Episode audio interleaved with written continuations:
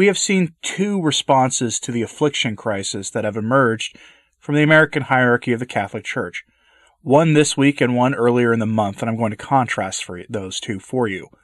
On the one hand, we have news of the first diocese in the U.S. to reopen and begin offering public masses.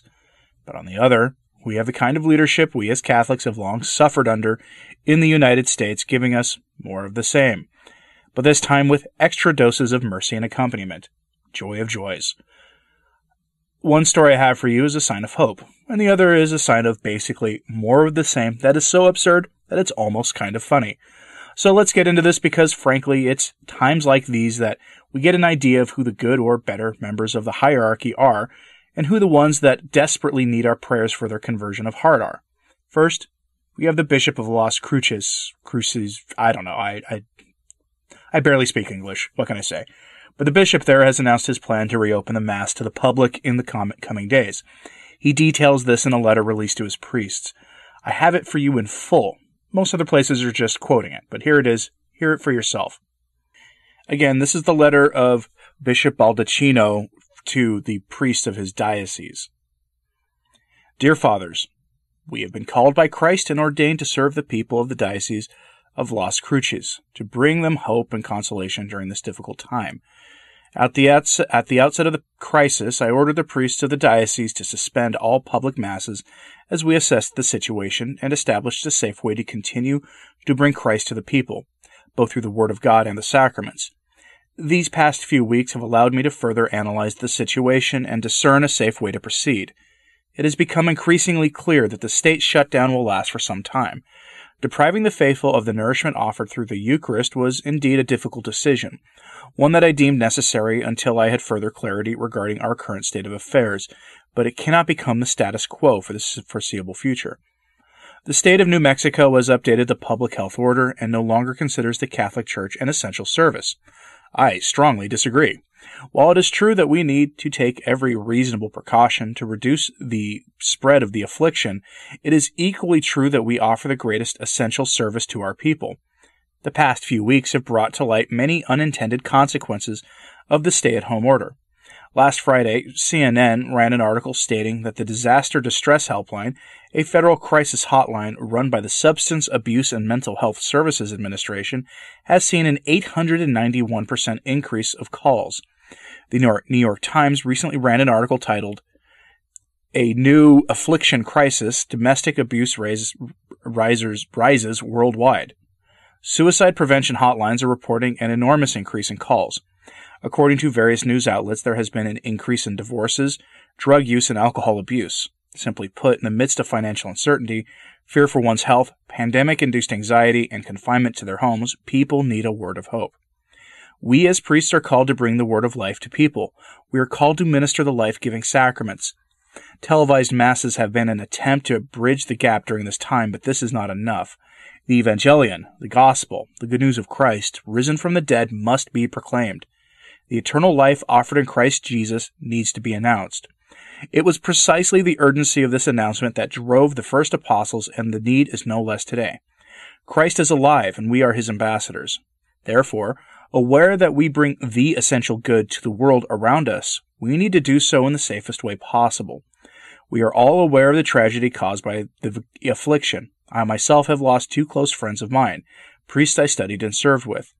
I am fully conscious of the death and sadness these days seem to bring. And yet there is more.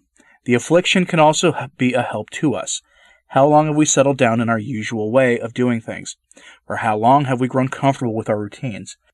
For how long have we taken the grace of the sacraments for granted, or the beauty of the assembly at Mass? This is a time for renewal, a time for change, a time to break out of our schemas and our usual way of ministering to the faithful. In the events of these days and weeks, the Lord is calling us out of our comfort zone. He is calling us to seek new ways to reach the people. In addition to this mission with which we are entrusted, we also have the mission to keep people safe. The two must be equally pursued. The recent amendment, amended public health order issued by the governor of New Mexico states Mass gatherings means any public or private gathering that brings together five or more individuals in a single room or connected space, confined outdoor space or an open outdoor space where individuals are within six feet of each other, but does not include the presence of five or more individuals where those individuals regularly reside. Mass gathering does not include individuals who are public officials or public employees in the course and scope of their employment. Sadly, the governor is no longer exempting places of worship from the restrictions on mass gatherings. It seems to me that while we run a daily count of the physical deaths, we are overlooking those who are dead interiorly. Under the governor's new restrictions, places of worship are allowed to have less than five individuals present in a single room. Places of worship are also allowed to have services with more than five people present in an outdoor space where individuals are not within six feet of each other, as this is deemed a safe distance.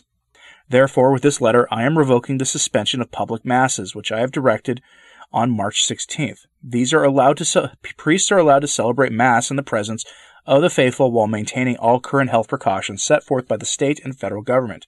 Therefore, Priests may celebrate Mass outdoors in open spaces where the faithful remain more than six feet apart. One practical way of implementing this is by setting up an altar in the parish parking lot. Parishioners should be asked to remain in their cars while leaving one empty parking space between each vehicle.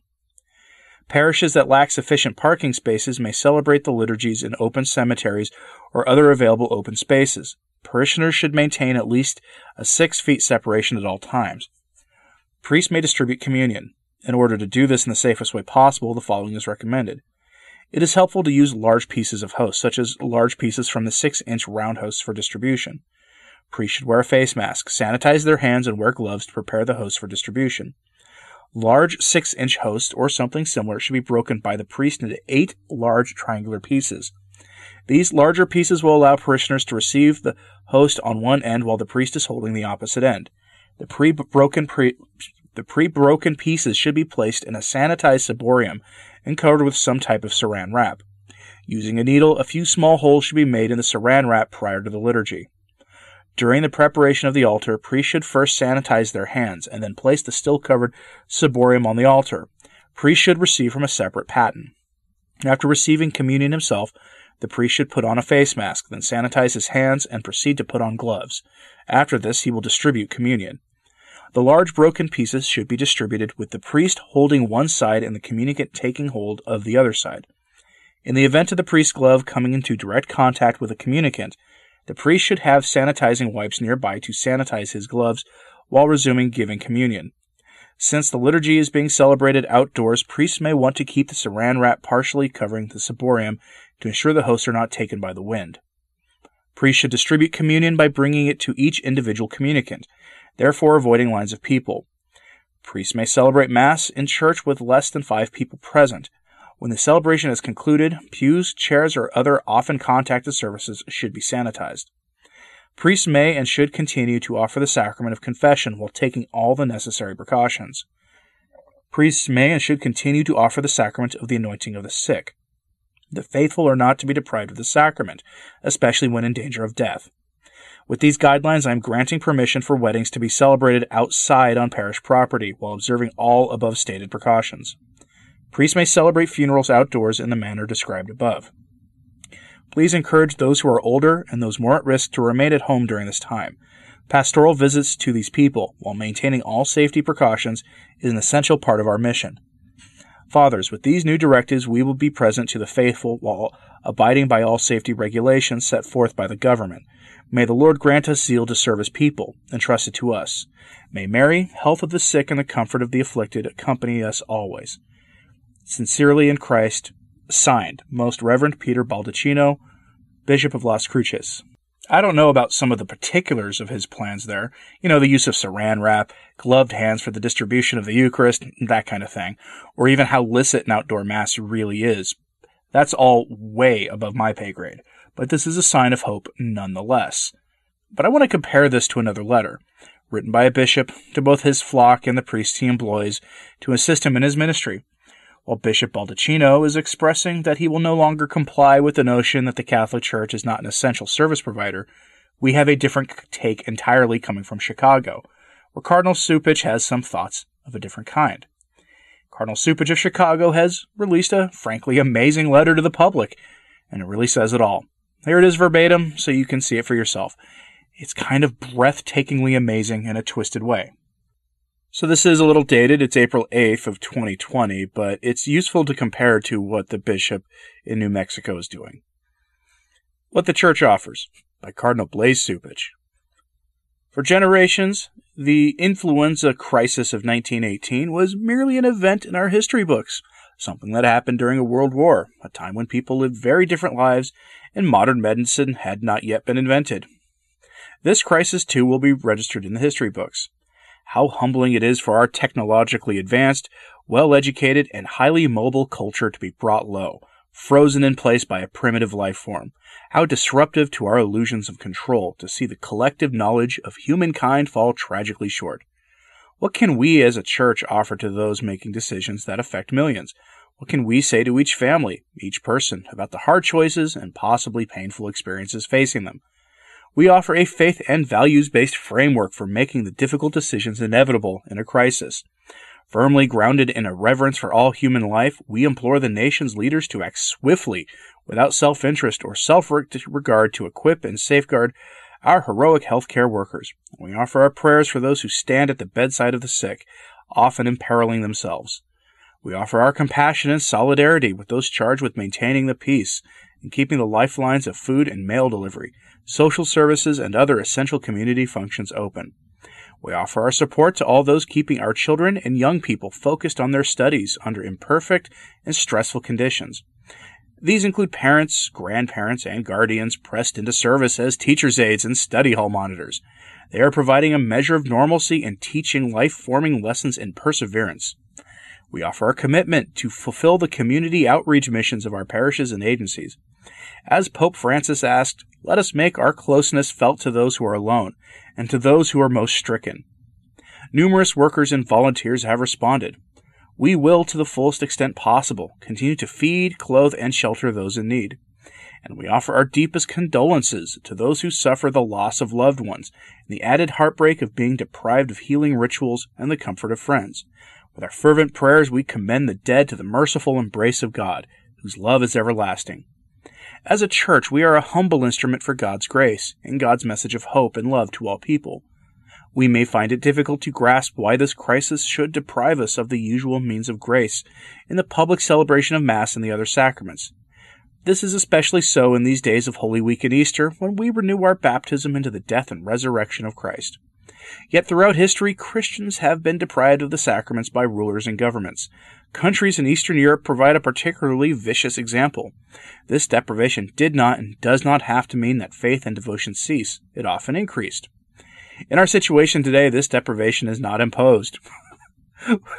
we are choosing it out of love of neighbor and because we value solidarity, which is itself an act of worship. And like our forebears, we are not deprived of uniting hearts and minds in prayer. Pope Francis has invited us to join in what he calls the universality of prayer, of compassion and tenderness. The Holy Father's words speak to many well beyond our own Catholic family. Everyone is invited to cultivate hope in their hearts, including those who do not believe. We are all children of God, and He watches over us, says Francis. Even those who have not yet met God, those who do not have the gift of faith, can find their way through the good things they believe in. They can find strength in their love for their children, their family, their brothers and sisters. Someone might say, I cannot pray because I do not believe. But at the same time, he concludes, we can believe in the love of the people we have around us, and there we can find hope. What this crisis reveals about our society is already coming clear. How it shapes our future is in our hands. We pray that the choices we make today will be remembered as serving the common good and we hope in the end it will yield a clearer vision of what is truly important in all our lives. Please know that all of us who serve the Archdiocese are praying for you, our community and country, and everyone in the human family around the world.